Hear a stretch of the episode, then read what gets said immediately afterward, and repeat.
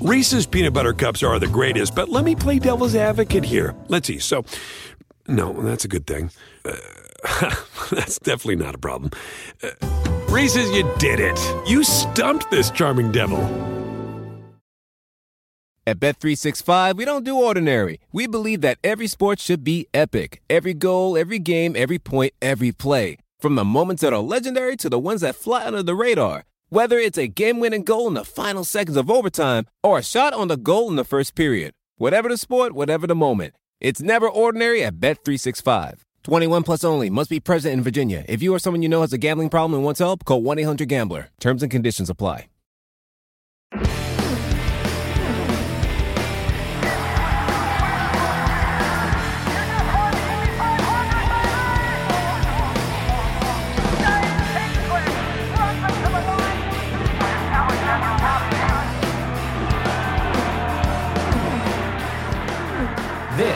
Is Off Track with Hinch and Rossi. Take it away, Alex. Oh, sorry, dude. I wasn't paying attention. All right. Um, all right, guys. Welcome back to uh, this continuation of this interview series that we keep doing for, I guess, no reason. However, I was with someone um, over the weekend who really enjoyed the people that we've talked to so far, and uh, we're going to mix it up. We're going to talk to a guy that's not Marcus, that doesn't drive from Ganassi, and someone that isn't from. Just uh, kind of been our MO so far. someone that's not from uh, New Zealand. So welcome Brian Barnhart, who is um, has been on my car uh, calling the shots for the past two years, and prior to that was on James's car. Prior to that was on Colton Herta's car, and then prior prior to all of that was the race director at IndyCar. So uh, thanks for having, thanks for coming on. Well, thanks for having me. It's a pleasure to get on with you guys and hear what you got to say. Yeah, no worries. Um, so I, I guess I got to ask this just straight off the bat. Like, did you enjoy calling races for me or James more? Um, Colton. yeah, that adds up. We've Yeah. all heard, heard Colton on the radio. I think we know that's not true. yeah, it's um, it's actually been a pleasure to do to all of them, but I've uh, really enjoyed both you and James. In answering your question, I'm I'm going to be truthful and honest, and it's it's you, it's you. Oh, thanks, man. I, I I appreciate that. But I've got I've got an extra half a year on James uh, to to work with you. But um, very curious. Let's go back to the beginning. How did you come into the position of being an IndyCar race director? Is that something I honestly don't know? Is that something that people strive for? Did it kind of come to you and, and you weren't expecting it? Like how how does one become uh, the head of race control?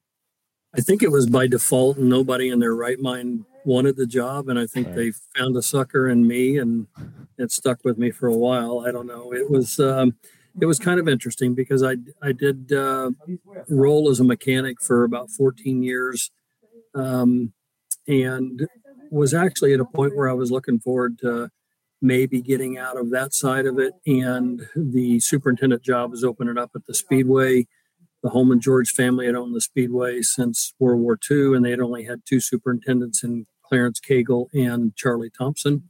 Charlie was resigning and retiring, and I was interested in taking over the role of superintendent of the Indianapolis Motor Speedway. And it had decent success being on some really good race teams, had won Indy a couple of times and a couple of championships. And I thought, well, maybe it's time to kind of slow down a little bit, stop traveling, and got a tremendous amount of reverence for the speedway and was looking forward to that opportunity and became only the third superintendent that they've had in October of 94 after a very successful year with Al Jr. at Penske, winning the speedway and the championship. And I thought, okay, it'd be a good way to go. Tony George founded and formed the IRL, which began racing in 96. Sanctioning body was USAC. And after doing what I was doing for the speedway and then the Disney racetrack, it just kind of molded into a role there where I ended up attending and helping with operations procedures from a USAC standpoint. And then in June of 97, kind of after the Indy finish with Luyendyk winning, Goodyear running second, they went for a late restart and kind of left the lights yellow for a while. And then the Texas scoring debacle, and they made a change and decided to go away from USAC and sanction them ourselves. and was kind of thrust into that position by the time we went to Pikes Peak two weeks later. Wow. So you were just like fully in there during all of the drama of the split and USAC and everything. That was absolutely, yeah, yeah. It was um, it was eye opening because it certainly wasn't what I had left being a mechanic to go do and being superintendent of the grounds and kind of conducting things there for a couple years. And Tony starts up the the IRL and and with what they were doing, I, I initially started being in charge of the track safety crew as we traveled to to Disney and all the testing we were doing at Disney. Um, you know, doing a lot of things along those lines to begin with. And, and actually, it was Eddie Cheever who was one of the first ones that said something along the lines of I was in one of the drivers' meetings, and Cheever said, Well, I hope you're getting accustomed to this because you're going to be conducting them before you know it. And I thought that was kind of a strange comment. And shortly thereafter, I was, for better or for worse. I can imagine just talking to you, but also people who are in the current position, like for sure it's a thankless job, right? Like you no one is ever seemingly happy with what's going on, right? And that yeah. must that must be very challenging. Um, just as an individual who strives for excellence and wants to do the best job they can every day, to know that regardless of the decision you make, someone's going to be down your throat, pissed off about it. Yeah. It, it is it is really challenging from that standpoint, and you know it was it was something that the extra challenges that I felt we had because, as you say, being kind of immersed back through the the whole split days, and the reality was the series and the competitors and the teams, the drivers and the, the equipment that we were putting on the track in the first few years of the IRL added more challenges to it. Uh, just because the reality was a, a good portion of them should never have been on track at this level and doing what we were trying to do as if the job doesn't have enough challenges to begin with. Um, we had subpar competitors in terms of driver talent and car reliability and performance. And in some ways, you know, it was kind of strange when we finally did get the sport back together in 08 and we started road racing in 05 from that aspect of it. But by the time 08 came around, it made that job so much easier just because the level of professionalism on track went way up. no, I, I want to take a I want to take a step back and you know you, you talk about and Tim sort of mentioned being in the thick of it when when the split happens and the IRL's formed, and I'm I'm I'm super curious like when you learned about the intention to create another series and you know that was obviously the you, know, you were kind of on obviously on one side of it working for the speedway at the time what was your initial reaction to it? And when when the irl first got up and running and you were kind of one of the main people in charge was it like was that what kind of challenge was it? Was it like drinking from a fire hose? Did you guys feel like you had everything under control or was it just constantly like oh my god we have to do this next. Nobody thought about that. How about this? Who's controlling that? No it was it was more we never felt we had anything under control. Um, it was flying by the seat of your pants more often than not I think, to be honest with you, when I when I first heard, and it wasn't simply because of that's where I was working, but when I heard with what Tony was trying to do in forming the IRL, you know, there's there's a couple of ways to look at it. I'm not sure everybody always does, uh, but the reality is, as I mentioned, you know, Hulman George family had owned the Speedway since the end of World War II. Tony had nothing to gain and everything to lose by forming what he was trying to do. I mean, if he didn't form the IRL, if you look back at it, the Speedway is a virtual sellout, damn near a sellout. It's hard to say it's a sellout when you got general admission in the infield, but he had very little to gain by what he was doing. So he truly did what he was doing because he felt it was in his best interest to protect his family's investment. And when you when you follow up with where we're at and we're now 25 years later and the fact that we're down to maybe you know five oval races a year and what we're doing he was actually right to be looking to protect what he's doing. And then the evolution of the cars what we do I, I think there was a lot of things that went into that not the least of which when i look back at it the the cars as they became safer from the 60s there was so many injuries and mm-hmm. deaths in open wheel racing and, and what they did with front engine roadsters. And then when they transitioned into the rear engine cars, oh, one thing that was really interesting, if you stop and look at the, the superstars of our sport from the mid 70s, it was, you know, you look at guys like Foyt and Andretti and Unser and Rutherford and Johncock and Mears and, and those types of guys. And they because the advancements in safety and the rear engine cars coming on board, they continued to be our superstars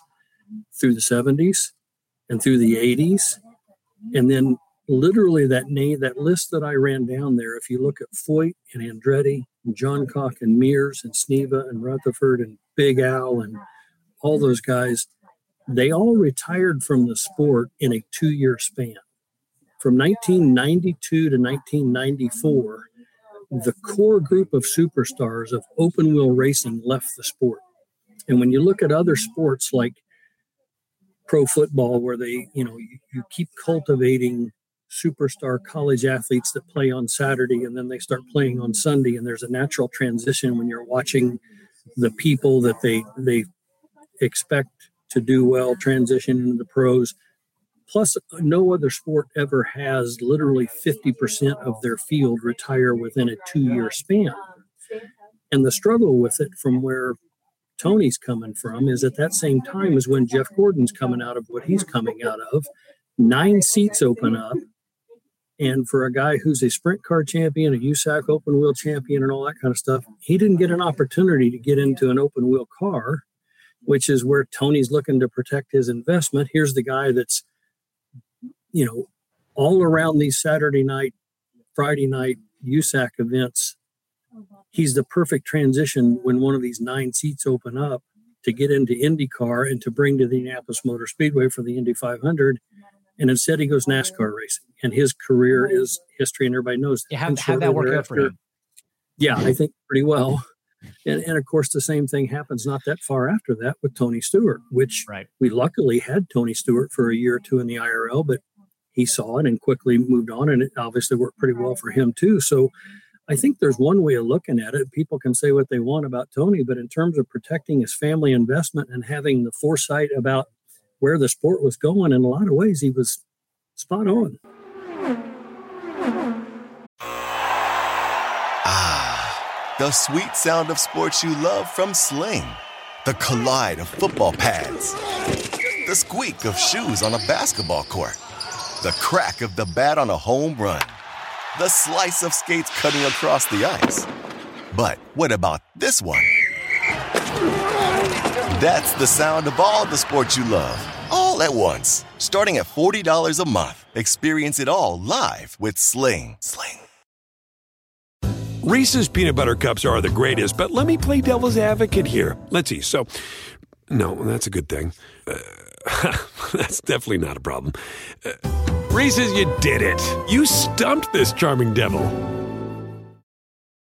At Bet365, we don't do ordinary. We believe that every sport should be epic. Every goal, every game, every point, every play. From the moments that are legendary to the ones that fly under the radar. Whether it's a game-winning goal in the final seconds of overtime or a shot on the goal in the first period. Whatever the sport, whatever the moment. It's never ordinary at Bet365. 21 plus only. Must be present in Virginia. If you or someone you know has a gambling problem and wants help, call 1 800 Gambler. Terms and conditions apply. Pulling up to Mickey D's just for drinks? Oh, yeah, that's me. Nothing extra, just perfection and a straw. Coming in hot for the coldest cups on the block.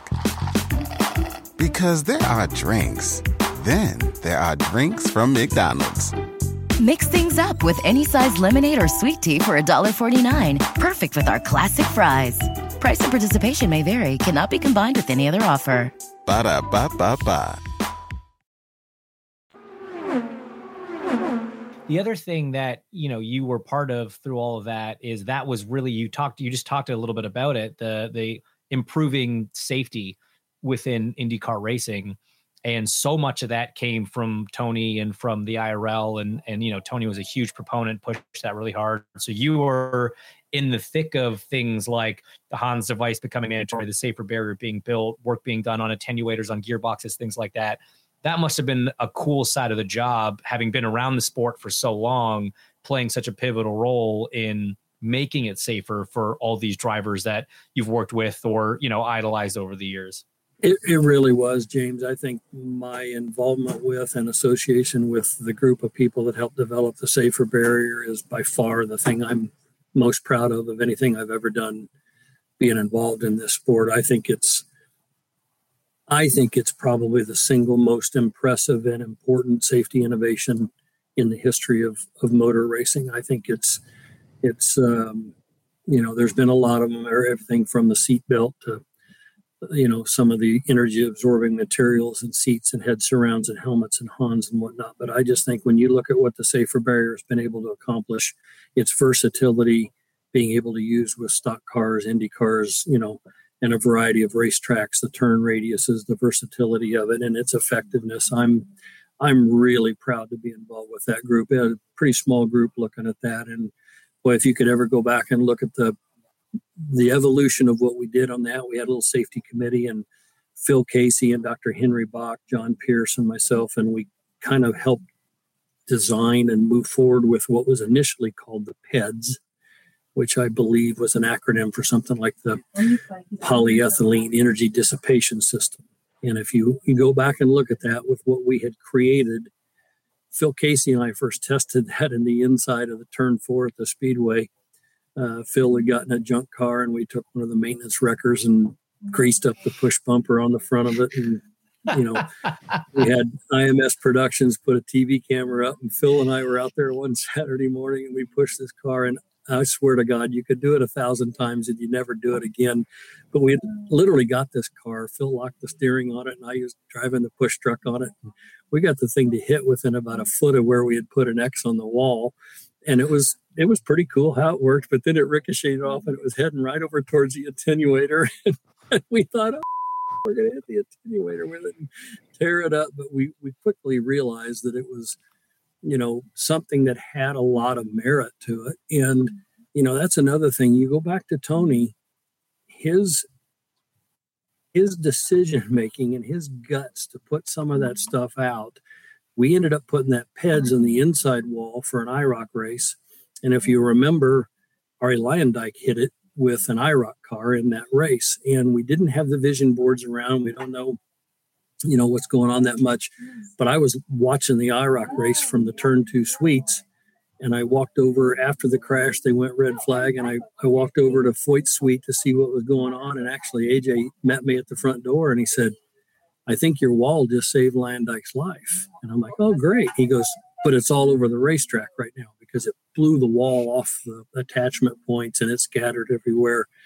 So we we clearly realized we needed some help. University of nebraska uh, came on board at that point in time, and the ongoing development of that project led to where we're at. But again, having never installed it at another racetrack, you go back to Tony's decision where he's at and, and reiterating the emphasis of the Indianapolis Motor Speedway being an area for innovation and design and safety and a leader in those departments for him to make the call to put that on the outside walls for the 2002 Indy 500 having never been on any other racetrack.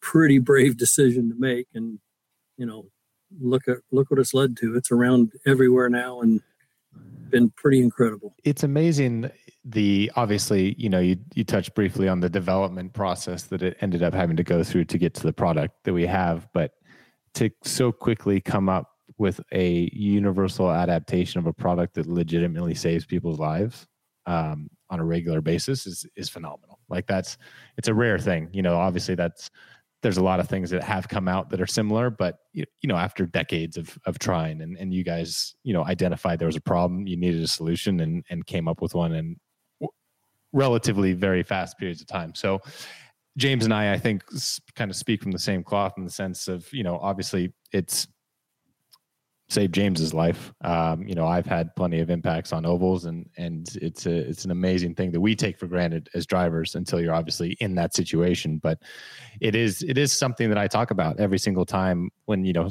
someone that doesn't know much about the sport comes up to me. It's like, oh, are you are you scared of racing, or is it scary going that fast? It's like no, and the reason is yes, the cars are safe, but the tracks are arguably safer. Um, Yeah, so definitely. I that's- just I want to point out I don't think it's fair to bra- blame Brian for saving James's life. Like that was obviously we're all upset about that. I don't think that's Brian's fault. Um, Well, all We're right, gonna so- pass on this one. So Hmm. so fast forward, you know, what is it? 20, well, 15 to 18 years and you get brought back into kind of the the race team role. Um, was it 2019 when Harding Racing was kind of getting up and going? 18. Um, yeah. 18. And was that was that exciting for you to to be able to get back onto onto the stand and, and go to work and, and try and win races again? Or or did you feel like you had kept up enough with that side of it that you knew you know what you needed to do in order to to help at that time Colton go out and win races? No, I, I didn't. And to be honest with you, Alex, it was a, a result of quickly seeing hadn't kept up enough with it and quickly realizing the teams had far more information than anything we had at IndyCar in terms of what's going on on the racetrack, you know, and, and that's one of the strangest things about it was, you know, when I was put into the role in 97 and for the for the most part you know i think one thing that that i tried to focus on was the safety aspect and component of what we were doing. I felt very responsible for the safety of all the drivers that were out there. I felt it was my responsibility and because we did nothing but ovals you know the, the quickest we could alert you guys to an unsafe condition on the racetrack was i felt the highest priority we had on it and it's kind of interesting. I think some of the things that I've seen is because all we did was ovals and then we learned how to road race. When you see different personnel and different race controls from different series, those that have road raced most of their life and have learned how to do ovals, it seems like a different reaction time and or priority to me to, to notify you guys. I feel like the people that have been raised on road racing their whole life look at it more like we don't have that sense of urgency because we're relying on corner workers out there. And if there's an unsafe condition, they're letting you know first because they've got the flag stands out there and all that stuff. Well, you, you don't have that in oval track racing. And, you know, I, I think I've seen a noticeable difference in terms of a sense of urgency of letting you guys know when something unsafe's out there and reacting to it quicker. And I just think it was because I did nothing but cut my teeth on oval track racing at a time when we didn't have the best cars and drivers out there.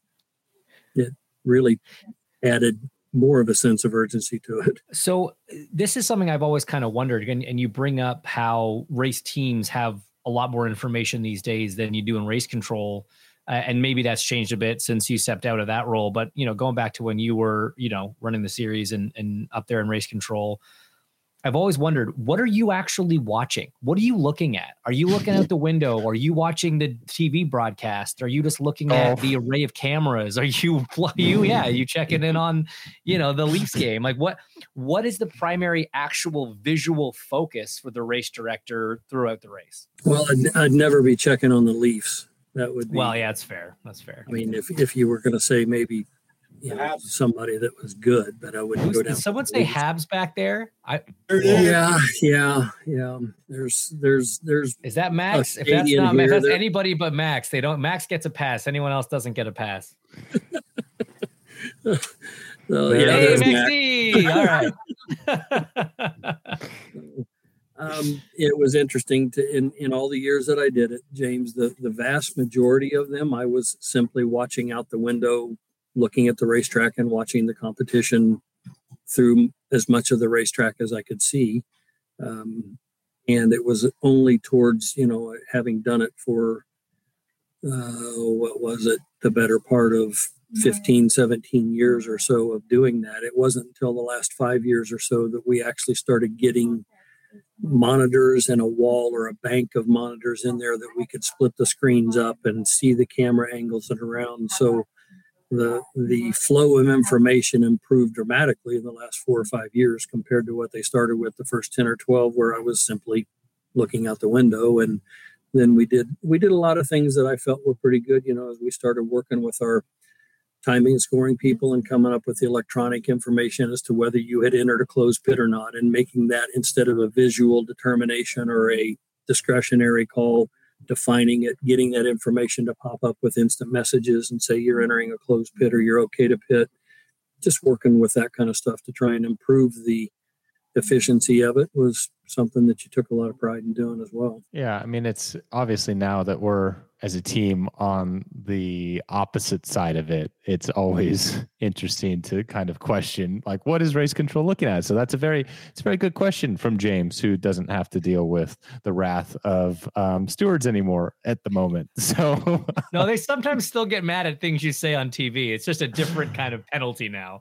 that's true. That's true. But yeah, I've also been curious uh, to know that. So, anyways, um, all right. So then the the Harding kind of situation came. Then that, in a way, kind of got folded into Andretti Autosport, um, where you worked with James, um, and then worked with me on my last year there.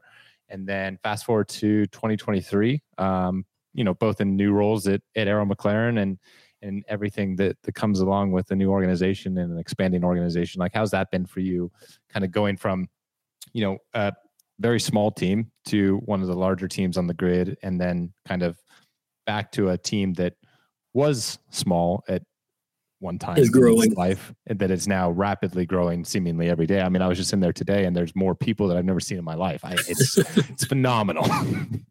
One of them even figured out how to per- turn on speakers. It was yeah, awesome. sweet. Yeah. Um, it, it was uh, it was really great because you know, as much as I appreciate, I got a ton of respect for Michael Andretti and, and greatly appreciate the opportunities we had between the, the technical relationship between Harding and working with Colton, and then the opportunity to to kind of get folded into the the group at Andretti's and to work with James, um, and then last year with you was was awesome. But the opportunity to come over to Arrow McLaren as general manager and be a part of this growth and where this team is going is really exciting. This this team is on such an upward trajectory um, with a totally different culture involved with how we're trying to accomplish what we're doing up here. Our racing director Gavin Ward and everybody associated, Billy Vincent, Max. Uh, we've just got a, a, great group of people. You've probably seen around the paddocks, and the fans are noticing. It's not uncommon for us to be playing music and and have a great balance and understanding of work hard, play hard balance of personal life and trying to achieve and, and accomplish your your goals of being on the race team on it. And you know, I think we're gonna we're gonna keep making strides. We're gonna keep getting better. We've had a few missed opportunities this year. Racing's full of a lot of those, and we're just gonna try and eliminate those beginning this weekend at Nashville. It's another opportunity, and we're to do our best to go down there and put two or three cars on the podium. And that would be great to see. And we're all cheering for it, certainly. Um, Brian, we're coming to the end here. We don't want to take too much of your time. We know you've got to run that ever expanding empire over there at uh, McLaren. But um, yeah, we'll have to we'll have to have you back on at some point because I still have many questions. But we'll just put a little nice bow on this. You've kind of had I sort of look at your career as sort of three kind of eras, right? Your eras uh, on the team side from the mechanic standpoint, then on the race control, race series side, and then now back on the team side, more in the strategist management side. Um, obviously, everything for all of us is the Indy 500. So I want you to to quickly tell us your favorite 500 from each of your three eras of your career so far. Wow. Um, favorite 500 Just from a the short, first easy era. question. Yeah. yeah. favorite one was uh, 94 from the first era with uh, Little Al and Penske and the pushrod motor, the beast, and everything associated, sitting on the pole with Little Al and winning that race after Emerson crashed late in the race. Uh, that was my favorite in the first era. Uh, my favorite in the second era was probably the 2006 race with Marco and Hornish and the close finish that we had from that standpoint. That was I, I enjoyed that that car that that generation of Dallara and that was a heck of a race and we had I think three or four lead changes in the last 10 laps so I thought that was one of the best best ones from that middle era and the best one from the final era is when Alex wins the speedway next year there you, there go. you go. nailed it nailed it awesome. um well, as James said, thank you for giving us a bit of your time. I know you're busy. It's race week, and um, we will definitely have you back. And I will personally see you in a couple days down in Nashville. looking forward to it. And guys, I appreciate it. And anything I can ever do for you, don't hesitate. Let me know. I'm I'm uh, always happy to help if I can. You're a good group of guys, and I enjoy being with you. Appreciate I mean, you, man. since Thank you guys are hiring a few Appreciate hundred, if you want to throw a job my way, Throw an orange shirt his way. Got. We've got a few spares. Thanks, guys. Appreciate it. Thanks, Brian. Cheers, buddy. This has been Off Track with Hinch and Rossi. Off Track is part of the SiriusXM Sports Podcast Network. If you enjoyed this episode and want to hear more, please give us a five star rating and leave a review. Subscribe today wherever you stream your podcasts. We are at Ask Off Track on Twitter and Instagram. If you want to follow us on Twitter individually, I'm at Hinchtown, he's Alexander Rossi, and if you want to follow Tim, though we have no idea why you would, he's at the Tim Durham on Twitter. Follow us on YouTube and subscribe to our channel for exclusive video content. Off Track is produced by Tim Durham, and by that we mean Tim. Reese's peanut butter cups are the greatest, but let me play devil's advocate here. Let's see. So, no, that's a good thing. Uh, that's definitely not a problem. Uh, Reese's, you did it. You stumped this charming devil. At Bet365, we don't do ordinary. We believe that every sport should be epic. Every goal, every game, every point, every play. From the moments that are legendary to the ones that fly under the radar. Whether it's a game-winning goal in the final seconds of overtime or a shot on the goal in the first period. Whatever the sport, whatever the moment. It's never ordinary at Bet365. 21 plus only. Must be present in Virginia. If you or someone you know has a gambling problem and wants help, call 1-800-GAMBLER. Terms and conditions apply.